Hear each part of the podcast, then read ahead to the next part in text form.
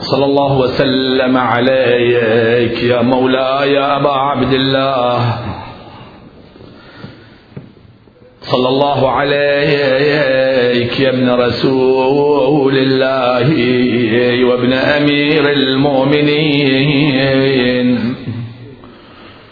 وابن فاطمة الزهراء سيدة نساء العالمين.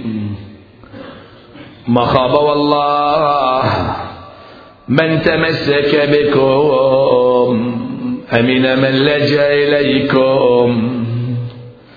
يا ليتنا كنا معكم فنفوز فوزا عظيما. يا مدرك الثار البدار البدار شن على حرب عداك المغار. وأت بها يا شعوى يا مرهوبة. تعقد ليلا فوقها من غبايا يا صاحب الأمر أترضى رحى عصارة الخمر علينا تدار. أغث رعاك الله من ناصر رعية ضاق عليها القفايار في فتية لها التقى شيمة ويا لثارات الحسين. الشعار تنسى على الدار هجوم العداء تنسى على الدار هجوم العدا مذ الباب بجزلين. ونار ورض من فاطمتين ضلعها. وحيدر يقاد قهرين. فما سقوط الحمل ما ضربها يا ما صدرها ما رضها بالجداير ما وكزها بالسيف في جنبها وما انتثار قرصها والسوار قد ورثت زينب من أمها يا كل الذي جرى عليها وصار وزادت البنت على أمها من دارها تهدى. أي من دارها تهدى.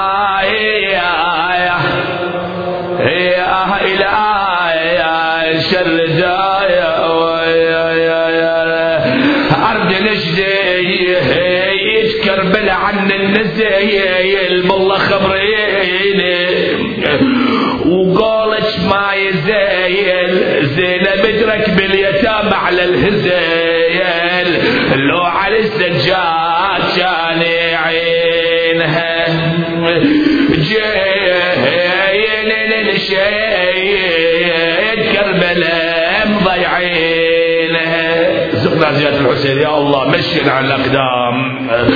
جنن شيد كربلاء مضيعينها بيه زينب قالوا يسرينها وأسروها ولالها واحد فدا وشال حادث عونها بساعة وقطع. جنن نشيد جنن نشد وين؟ وين؟ أبو فاضل وقع. بالله دلون الشريعة. وينها وبس أشوفه والحتب مني يزود. واضربوا فاضل على النخوة يجود حق عذرة يقول مقطوعة الزنود حال ملك الموت بيني وبينها. إنا لله وإنا إليه راجعون. وسيعلم الذين ظلموا أي منقلب ينقلبون والعاقبة للمتقين. قال تعالى في محكم كتابه ومبرم خطابه أعوذ بالله من الشيطان الرجيم. بقية الله خير لكم إن كنتم مؤمنين. ندعو الله سبحانه وتعالى أن يتقبل أعمالنا خصوصا إقامتنا لهذه الشعار العظيمة وأن يوفقنا في كل عام لإحياء مثل هذه المجالس بحق الصلاة على محمد وآل محمد.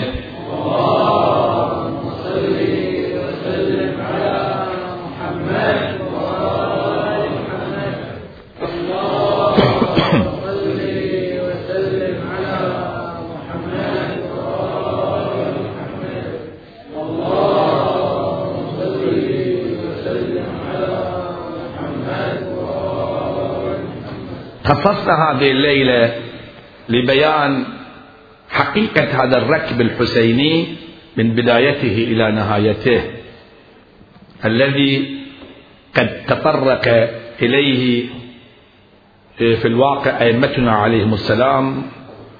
وفي هذا المجال رأيت بأن أفضل ما يمكن أن يطرح في مثل هذا المجلس هو شرح مختصر لدعاء الندبة. دعاء العشاق. لأن هذا الدعاء حقيقة يبين لك بداية الركب ونهاية الركب. يبدأ من الأنبياء وينتقل إلى رسولنا ثم إلى أهل البيت ثم يبين لك الحل. يعني كأن هذا الدعاء يبين ماذا حدث وماذا المفروض نفعل وخصوصا في هذا العصر العصيب عصر الغيبة. الكبرى لولي الله الأعظم أرواحنا فداه. نحن بحاجة ماسة إلى أن نعيش هذا الجو المعنوي الروحاني الموجود في دعاء الندبة. طبعا لا أتمكن أن أشرح الدعاء بالتفصيل لأن الدعاء طويل. أريد أن أبين نبذة عن هذا الدعاء ورؤية عامة. ونحن لابد أن نركز على هذا الدعاء. كما تعلمون من بركات الدولة المباركة الجمهورية الإسلامية المباركة تثبيت هذه الأدعية. دعاء ندبة دعاء كميل دعاء التوسل دعاء استمان تثبيتها في الدولة. ونحن والحمد لله أيضا في البحرين عندنا دعاء ندبة مركزية ولكن نريد أفضل من ذلك. المفروض الاهتمام بهذا الدعاء لأن هذا دعاءنا الخاص. وفي زمن الغيبة نحن بحاجة أن نعرف إمام منا. إمامك مو أي إمام إمامك. لأن بيسألونك يوم ندعو كل أناس بإمامهم.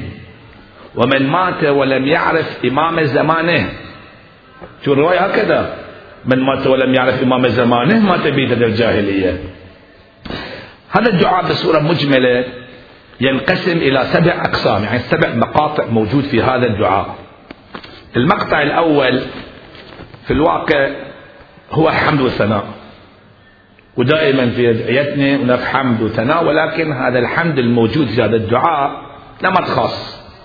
يختلف عن الحمد في الأدعية الأخرى سبحان الله. حمد خاص. وسأبين إن شاء الله. أول شيء بين لك المقاطع. بعد ذلك يتحدث الدعاء عن فضل الرسول بعد ما يبين الوضع الذي حدث في آدم بالنسبة إلى آدم ونوح وموسى وعيسى يتبين عن فضيل يبين فضيلة الرسول صلى الله عليه وآله وسلم والمميزات التي هي متوفرة في الرسول. ثم قليل قليل ينتقل إلى المقطع اللي بعده صفات خليفة الرسول وهو أمير المؤمنين سلام الله عليه ومناقبه بالتدريج. يعني ما يدخل في هذه الساعة. قليل قليل يبين من الأشياء الحسية إلى الأمور المعنوية الباطنية. في علي سلام الله عليه. والدعاء يتسلسل ويبين أن هؤلاء لماذا عادوا عليا.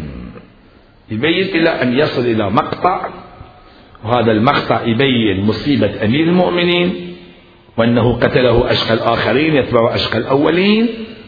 ثم يبين المطلوب. المقطع الرابع ما هو المطلوب منا؟ والحل شنو؟ يبين الحل ثم المهم في هذا الجانب لسان العاشق. لسان حال العاشق اللي في باطنه يظهر في هذا الدعاء. حقيقة هذا الدعاء اسمه دعاء العشق. سمي دعاء العشق. العاشق الحقيقي إيه، في الواقع شلون يتكلم مع معشوقه ثم المقطع الثالث العودة إلى البداية والمقطع السابع التوسل بالرسول من أجل ظهور الحجة. يعني الوسيلة التي من خلالها نتمكن أن نطلب من الله تعجيل الفرج يبين في المقطع الأخير. هذه نبذة عامة الآن ندخل في الساحة ونبين بعض النقاط الرئيسية وندعو الله سبحانه وتعالى أن يوفقنا لخدمة الدين ومذهب أهل البيت المظلوم. صلوا على محمد وآل محمد.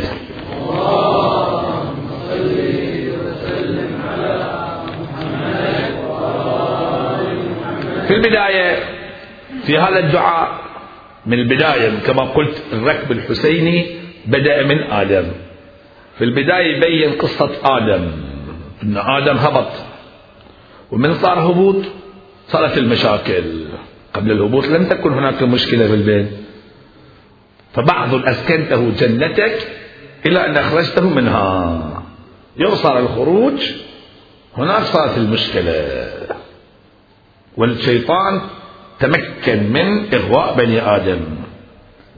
يعني قبل كان الشيطان خناس من شر الوسواس خناس.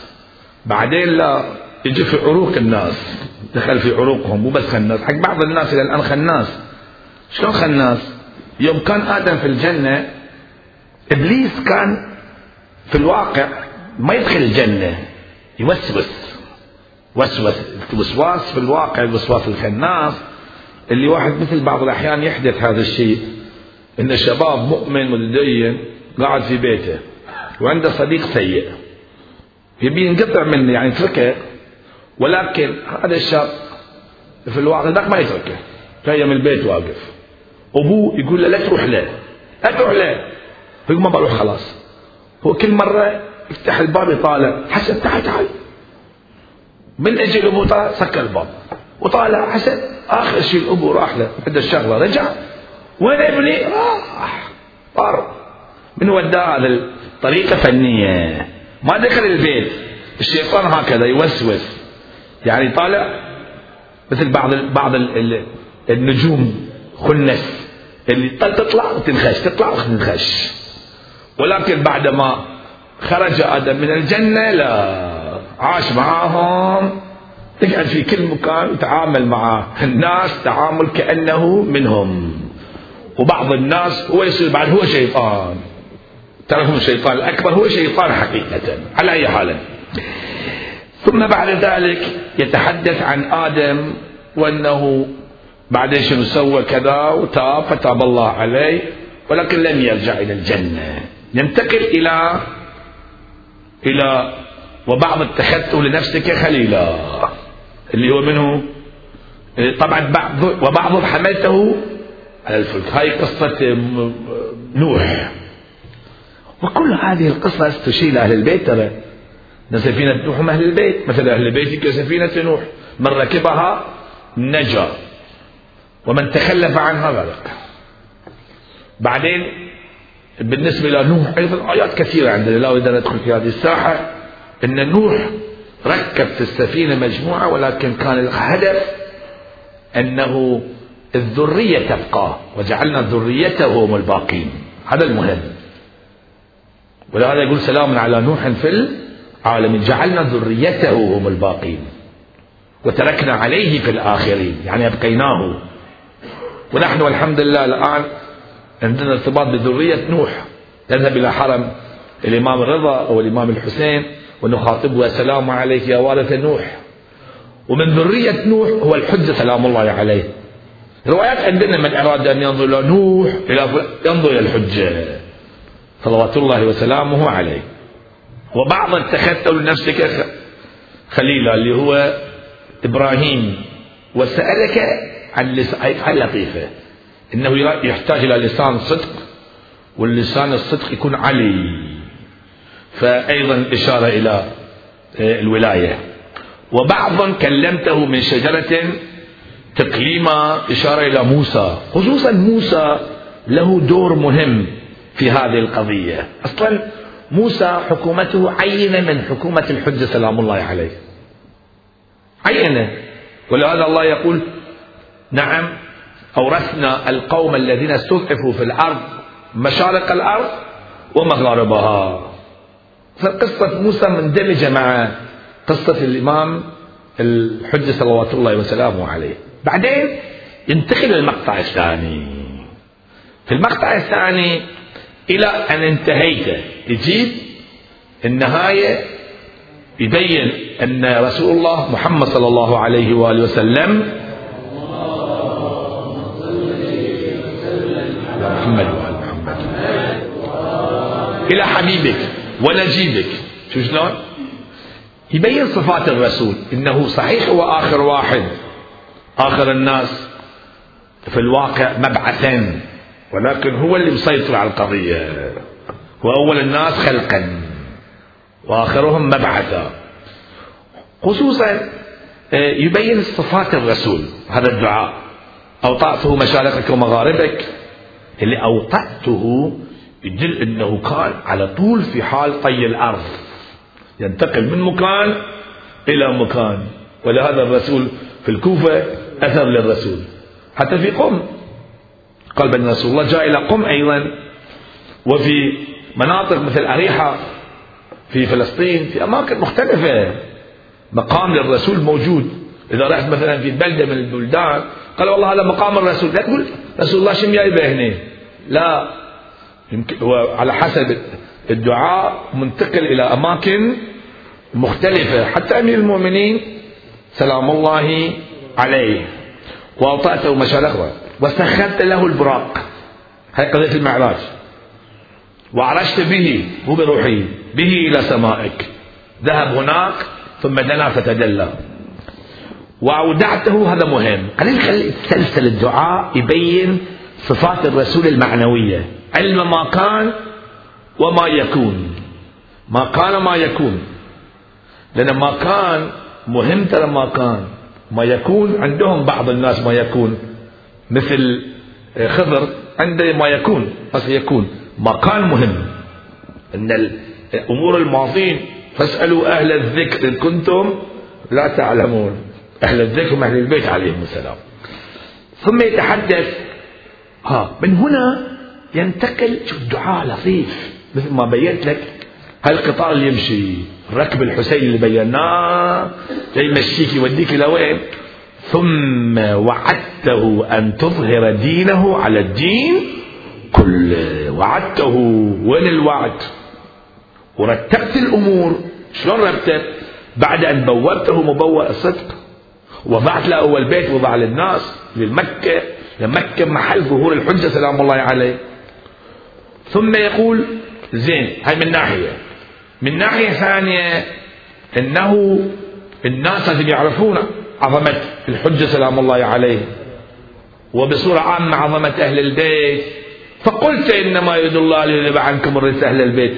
ويطهركم تطهيرا. وقلت قل لا أسألكم عليه أجرا إلا المودة في القربى هذا مقبول. بس النقطة هنا. وقلت ما سألتكم من أجل فهو لكم. والآية اللي بعدها ما أسألكم من أجل إلا شاهد هنا من اتخذ إلى ربه سبيلا. من هنا يبين لك السبيل. انهم السبيل. هذه النقطة مهمة. يعني شوف التسلسل إنه مو بس محبة يحبون وايد يحبون أهل البيت. وحين في مصر يحبون أهل البيت. يحب. ماكو فايدة تحب أهل البيت بس. حب في قلبك. عملان المهم إنه تمشي في الخط في الركب الحسيني مثل ما بينا. فهنا يبين بأنه لابد من أن نسلك هذا الطريق السبيل هذا. السبيل إلى رضوانك. هذا هو الطريق. زين. بعد ذلك في الدعاء متسلسل ولطيف. أنا ما بدي أشرح بالتفصيل بس بعض النقاط المهمة أشر إليها. يقول بعد ما انقضت أيامه وانتهى أقام وليه علي بن أبي طالب. زين ليش؟ ليش أقامه؟ قال هو المنذر.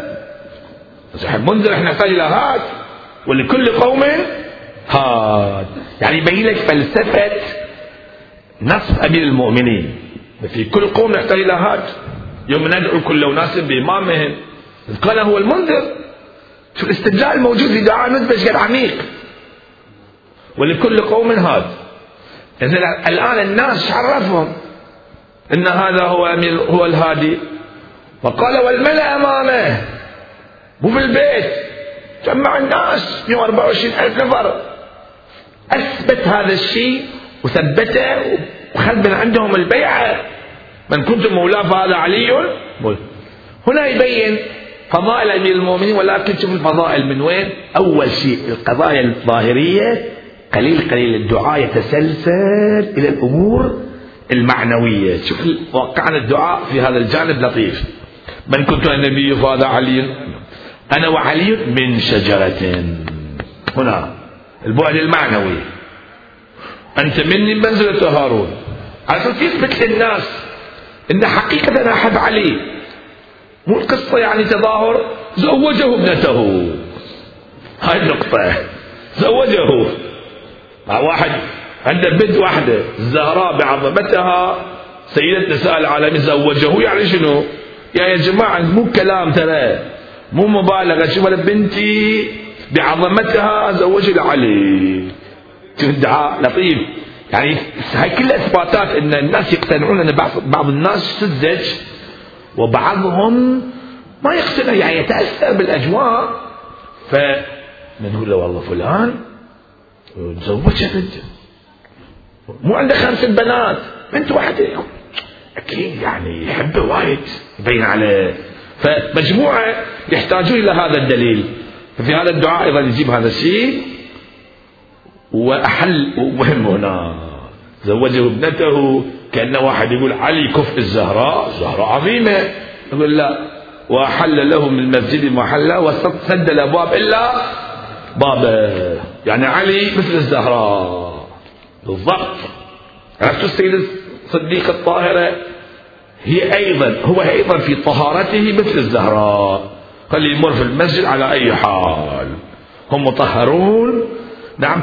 وأما فلانة وفلانة زوجات النبي لابد أن يدخلن المسجد من باب خاص بهن باب النساء. وأهم شيء شوف تسلسل ثم أودعه علمه. أودعه علمه يعني كل العلوم. الناس يقولون كل العلوم علي. نعم. ليش؟ لأنه قال أنت أخي ووصي ووارث لحمك من لحمي. اليوم كنت أراجع بعض النصوص. لحمك من لحمي إيش معناها دمك من دمي سلمك. يعني يبين حقيقة واحدة نفس واحدة. ما نقدر ندرك هذه الحقيقة إحنا ما نقدر ندرك.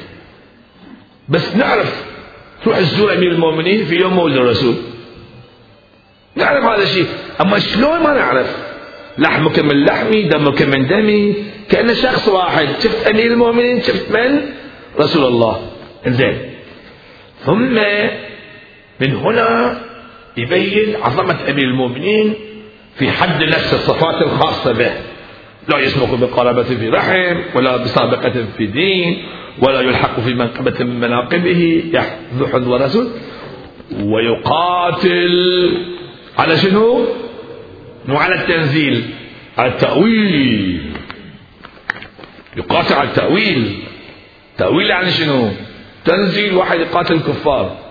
يعرف من يقاتل.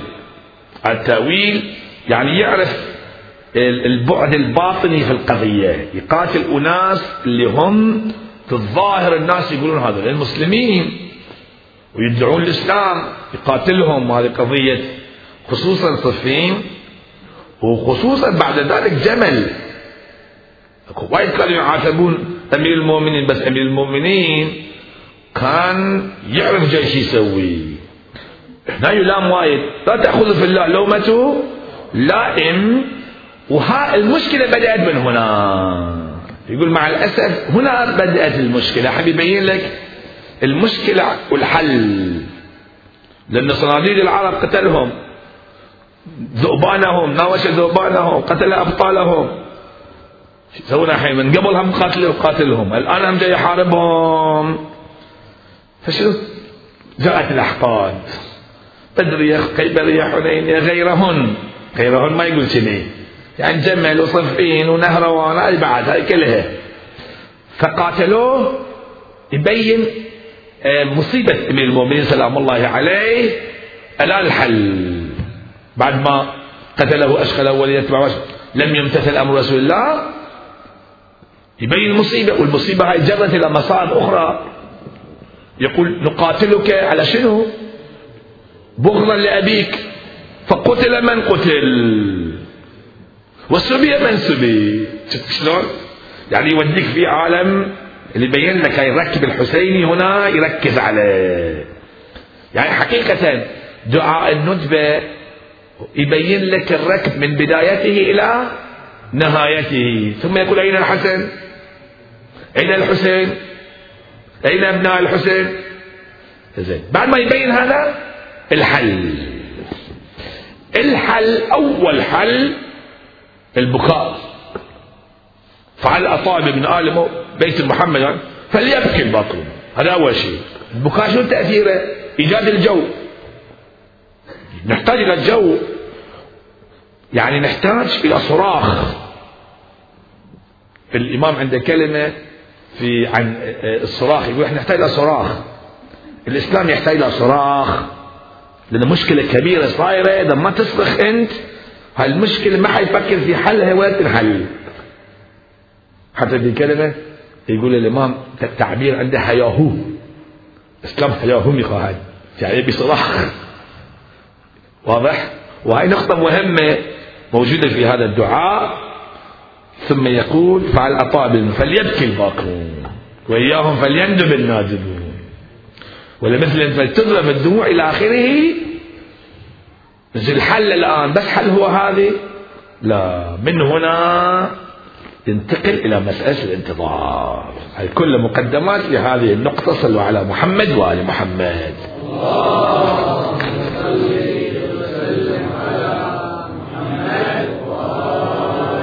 الحل مو بس بكاء. أبكي وخلاص لا. عندنا قصة عندنا قضية. نعم هاي القضية بنحلها. شلون؟ ليت شعري. من هنا القصة تبتل يعني البكاء يصفي القلب. الآن ليت شعري. أين استقرت؟ بك النوى وينك؟ هاي الانتظار. الانتظار من ناحية فكرية. نعم ولكن عمليا أيضا لازم واحد يتحرك. ويدعو أيضا. إخواني خل أذكركم بشيء. إحنا من مشاكلنا أنه الدعاء مخلينا في قضايا خاصة. والحال إن الروايات تأكد أن الدعاء في كل شيء. مثلا في امرأة تقول أن ابني أنصحه ما يقبل نصيحة. أتكلم معه ما يأثر فيه. الحال شنو؟ ادعي له. دعاء. نفس الدعاء يأثر ترى. البارحة كنت أسمع كلمة للسيد طباطبائي من العلماء في تلفزيون الجمهورية الإسلامية المباركة كان يقول بأنه مجالس الحسين. يقول لك تأثير تكويني تأثير تكويني إن واحد يدخل شاب يدخل في المجلس إذا في عنده مشكلة معقدة روحية هي تنحل. تنحل المشكلة. ما دام دخل في المجلس فهنا يقول لك مو بس تنتظر وتدعو أيضا. من هنا الدعاء يركز على على الدعاء. دعاء ندبة يركز على الدعاء والتوسل بأهل البيت من أجل ظهور الحجة سلام الله عليه. أين استقرت بك النوى أم أي أرض تقل الكوثر أبي رضوى أم غيرها أم ذي طوى؟ عزيز علي. شوف شوف العشق. أنا أرى الخلق ولا دعاء عظيم واقعا. إلى أن يقول اللهم ونحن عبيدك التائقون الشائقون. التائقون عندنا والشائقون إلى وليك. المذكر بك وبنبيك. هاي النقطة مهمة. المذكر بك وبنبيك. يعني الإنسان شقد يحتاج إلى رسول الله؟ نحن نريد الشخص اللي يذكرنا بك ويذكرنا برسول الله. ويبين هذا الشيء ولكن في ضمن هذه لطيف يقول بنفسي أنت بنفسي أنت من نازحين. بس النازح راح يعني ما نزح عنا. هذا العرفان. بنفسي أنت من نازحين ما نزح عنا. شلون يصير هذا الشيء؟ اللي بنفسي أنت يقول من مغيبين مغيب يعني غاب لم يخلو منا. موجود. هاي أنا بينت في شهر رمضان. يشبه قصة يوسف. يوسف مغيب. لم لم يخلو منا. هو مغيب لم يخلو منا. بنيامين موجود يمنا. اخوانه قاعدين يشوفونه وما يعرفونه. بعدين قال إنك أنت يوسف أنت يوسف. قال أنا يوسف وهذا أخي شو ما عرفنا موجود قريب منكم قريب. فهذه الحقيقة إيه، نحن نحتاج دركها إنه موجود. وكل شيء ببركات تحصل. كل الأشياء كل البركات منه صلوات الله وسلامه عليه. ولولا هو لما كان هناك ليلة القدر. ليلة القدر ليلة القدر ببركة الحج سلام الله عليه. لأن الملائكة وين ينزلون؟ وين يروحون إلى من كما يعبر السيد الإمام تنزل الملائكة والروح فيها بإذن ربهم من كل أمر على من يحتاج إلى واحد يصل إلى مستوى بحيث يتمكن من استيعاب هذه الصفات وهذه التجليات إن صح التعبير. ثم بعد ذلك ينتقل إلى المقطع الأخير وهذا المقطع أيضا مهم. اللهم صل على محمد وآل محمد ثم يقول واجعلنا ممن يأخذ بحزتهم ويمكث في ظلهم. وعنا. هاي العمل. الآن العشق موجود والانتظار موجود. وعنا على تأدية حقوقه إليه. والاجتهاد في طاعته والاجتناب عن معصيته. ثم يدخل في ساحة أخرى السيد الإمام يركز عليها واجعل صلاتنا به مقبولة. تذكرون أنا طرحت هذا الموضوع أنه بعض الناس يقول نحتاج الحجة حق شنو؟ يقول نحتاج له حق آه، صلاتنا. لأن صلاتنا آه، كاذبة كما يعبر السيد الإمام. في كل صلاة نكذب أربع كذبات. في الركعة الأولى يقول إياك نعبد هي كذبة واحدة. والثانية إياك نستعين هي كذبة ثانية. والركعة الثانية إياك نعبد كذبة إياك نستعين قطعا كذب. قطعا السيد الإمام يقول قطعا كذب. إياك يعني تقديم ما حقه التأخير. ما يقول نستعين بك إياك نعبد. أوه. يعني فقط وفقط وفقط. كذب هذا تعاقب يوم القيامة تكذب على الله. يعني السيد الإمام يقول لي ما يعتقد بالحجة. شو يسوي؟ تورط يعاقب على صلاته. يعاقبون على صلاته اللي صلاها. ولازم يصلي. يعني كأنه لازم يصلي وإذا ما صلى مشكلة. يقول صل وتعاقب على صلاتك شنو هذه؟ مشكلة. ما يصير في بعض السجون. يقول لك اشتغل هالشغلة ونعاقبك ليش سويت هالشيء المهم شلون راح نحل هالمشكلة؟ السيد الإمام رضوان الله تعالى عليه يقول بنحل المشكلة الآن الحل بالحجة وجود الحجة سلام الله عليه به به واجعل صلاتنا به مقبولة. تذكر مثال السيد أتذكر السيد ذكر وأنا ذكرت أنه إذا الإنسان الإنسان ما عنده فلوس. مجموعة ناس عشرين واحد ما عندهم فلوس كلش. راحوا يشترون بضاعة. رايحين يشترون بضاعة. وين فلوسكم؟ يقول والله ما عندنا ليش هي؟ ليش هي أنتم؟ يهاوشهم. قلت تكذبون علي. أو في مجموعة كلهم متزوجين. ما فيهم عزوبي. جايين يخطبون بنت. يقول لهم أنتم كلكم متزوجين. عندكم أولاد ما شاء الله. شنو هي؟ حق بنتي؟ عمرها 18 سنة. يعني ياخذ الثاني ويعلمون البنت محترمة. ليش جايين أنتم؟ ما عندهم جواب. أما لو مليون واحد يروحون بس واحد منهم عنده فلوس في جيبه. أو المثال الثاني بس واحد عزوبي يجي ذاك الشايب كبير بالسن يقول والله جايين نخطب بنتكم. يقول أنت يعني أنت متزوج؟ يقول صحيح بس هذا هذه لا. معناه ان هذا هو آه صدق.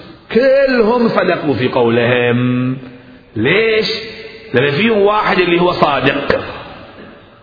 نحن ما دام عندنا في واحد عندنا في وجودنا واحد صادق ولي العصر وصاحب الام إذا قال إياك نعبد هو صادق. إحنا ما نقول أعبدوا نقول نعبدوا ها خلي في بالك. إياك نعبد يوم القيامة الله سبحانه وتعالى يقول هاي ونحن صادقين إحنا الشيعة نعتقد في نفس اللحظة نعتقد بوجود الحجة سلام الله عليه بيننا. ولذلك لحظات بعد الصلوات قبل لا يصلي يقرأ دعاء الفرج. قبل لا يصلي. ليش؟ يقول خلينا نركز إن الحجة معانا أساسا نكذب. يقول إياك نعبد وإياك نستعين لا نكذب. إلهنا إياك نعبد. أنتم من؟ إحنا الشيعة. موالين. عندنا إمام معصوم هو يعبدك في هاللحظة وإحنا معاك. هذا صار هاي كلام السيد الإمام. مو بس هذه واجعل دعانا به مستجاب. آمين الحجة نحتاج. آمين الحجة ارزاقنا به مبسوطة يعني في كل شيء له دخل تصرف. بس إحنا ما ندري. ما ندري. لو كنا مثل الشمس اللي غيبتها الغيوم. فإذا آخر الدعاء جدا مهم. إخواني أنا ما أقدر أشرح أكثر من ذلك. ركزوا على هذه العبارات الأخيرة خصوصا وهمومنا به مكفيه الهموم ما تروح إلا بالحجة سلام الله عليه. وحوائجنا به مقضيه واقبل إلينا بوجهك الكريم. واقبل تقربنا إليك. وانظر إلينا نظرة رحيمة. نستكمل بها الكرامة عندك. ثم لا تصرف عنا بجودك واسقنا من حوض جدة. وين توصل؟ يعني أول شيء قضية الظهور وحكومة الحجة هذا معناه بقية الله خير لكم. يا بقية الماضين. بقية الماضين يعني كل شيء في الحجة سلام الله عليه. وكل شيء أحصيناه في إمام مبين. نكتفي بهذا المقدار. آخر الليلة لا أطول عليكم الحديث. ندعو الله سبحانه وتعالى أن يجعلنا من المنتظرين الحقيقيين. أفضل العبادة انتظار الفرج والمنتظر لفرجنا كالمتشحط بدمه في سبيل الله. يسأل انتظار الفرج يقول انتظار الفرج من الفرج. إن واحد يعيش هالحالة المعنوية دعاء الندبة الندبة واقعا. فإخواني أؤكد مرة أخرى ركزوا على هذا الدعاء.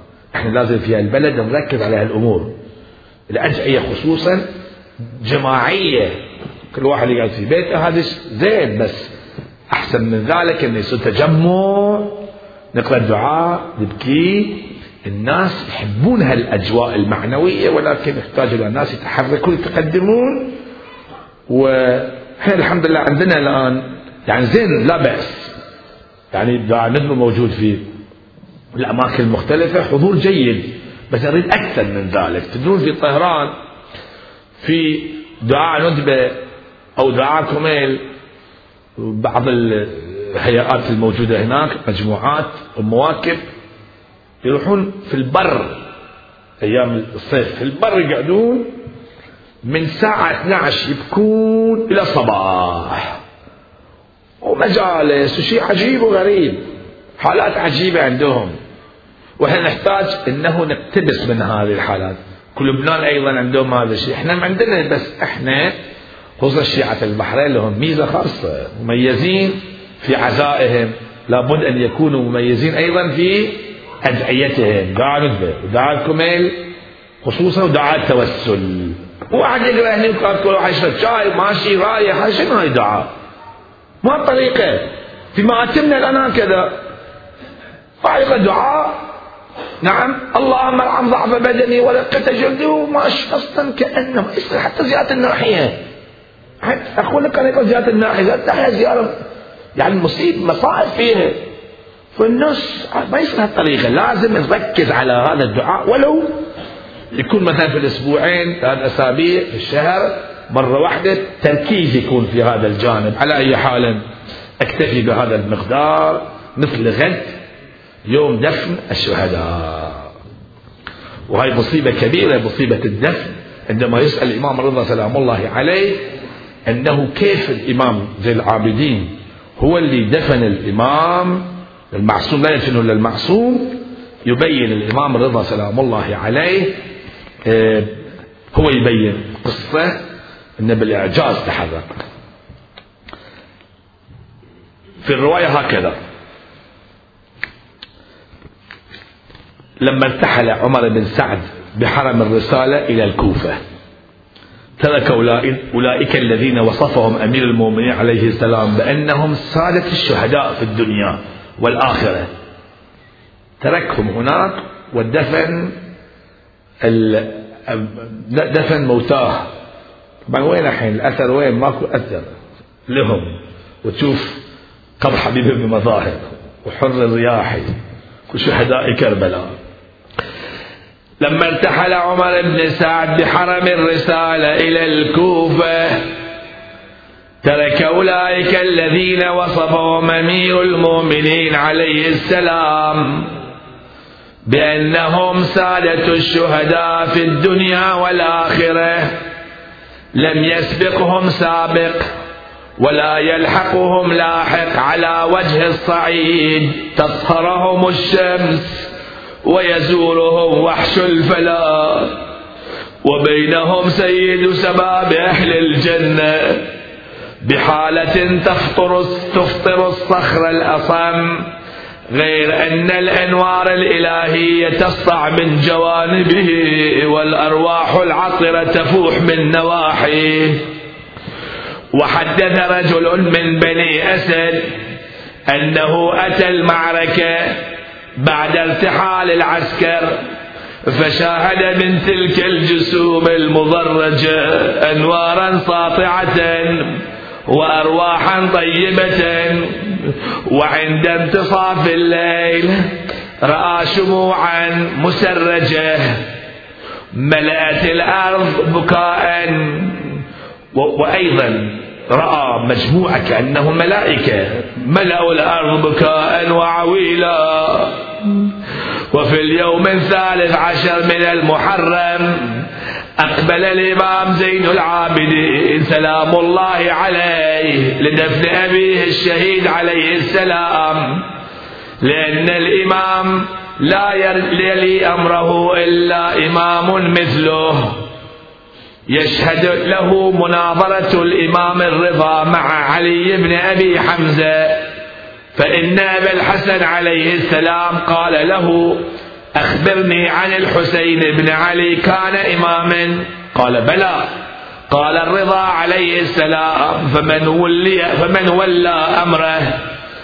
قال ابن أبي حمزة ولاه علي بن الحسين السجاد. فقال الرضا فأين كان علي بن الحسين؟ قال ابن أبي حمزة كان محبوسا بالكوفة عند ابن زياد ولكنه خرج وهم لا يعلمون به حتى ولى ولي ولى أمر أبي ثم انصرف إلى السجن.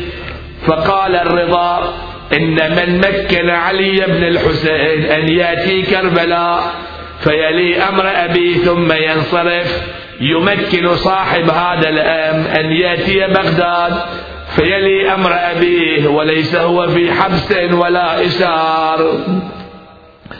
قصة الإمام بن جعفر سلام الله عليه. ولما أقبل السجاد عليه السلام وجد مجتمعين على القتلى متحي متحيرين. وجد بني أسد مجتمعين على القتلى متحيرين لا يدرون ما يصنعون ولم يهتدوا إلى معرفتهم. هؤلاء بني أسد نساؤهم جاءوا إلى كربلاء. دفنوا بعض القتلى وبقوا عند جسد الإمام الحسين سلام الله عليه. وقد فرق القوم بين رؤوسهم وأبنائهم. وربما يسألون من أهلهم وعشيرتهم فأخبرهم عليه السلام عما جاء إليه من مواراة هذه الجسوم الطاهرة. وأوقفهم على أسمائهم كما عرفهم بالهاشميين من الأصحاب فارتفع البكاء والعويل. وسالت الدموع منهم كل مسيل ونشرت الأسديات الشعور ولطمنا الخدود. ثم مشى الإمام زين العابدين عليه السلام إلى جسد أبيه واعتنقه وبكى بكاء عاليا وأتى إلى موضع القبر ورفع قليلا من التراب فبان قبره محفورا وضريح مشقوق فبسط كفيه تحت ظهره. وقال بسم الله وفي سبيل الله وعلى ملة رسول الله. صدق الله ورسوله ما شاء. ما شاء الله لا حول ولا قوة إلا بالله. وكأني به سلام الله عليه. طلب من بني أسد أن يأتوه بحصير. فجمع جسد الإمام سلام الله عليه المقطع. وضعه في الحصير. أيوا إمام أيوا حسينا يقول رأينا الإمام سلام الله عليه كأنه عثر على شيء كان يقبله ويشمه. لاحظنا فإذا بإصبع الإمام الحسين عليه السلام رحم الله من نادى أيوا حسين أيوا إماما سعد الله قلبك أيها السجاد بهذه المصيبة عظم الله لك الأجر دفن الإمام ثم كتب على قبر الإمام هذا قبر الحسين. بنو أسد قالوا من هو هذا حسين؟ قال ابن علي بن أبي طالب. طلبوا منه أن يعين ميزة. وخاصية خاصة للإمام الحسين عليه السلام. ما هي المميزة في الحسين وما هي الصفة التي يتميز بها سيد الشهداء؟ كتب هذا قبر الحسين ابن علي بن أبي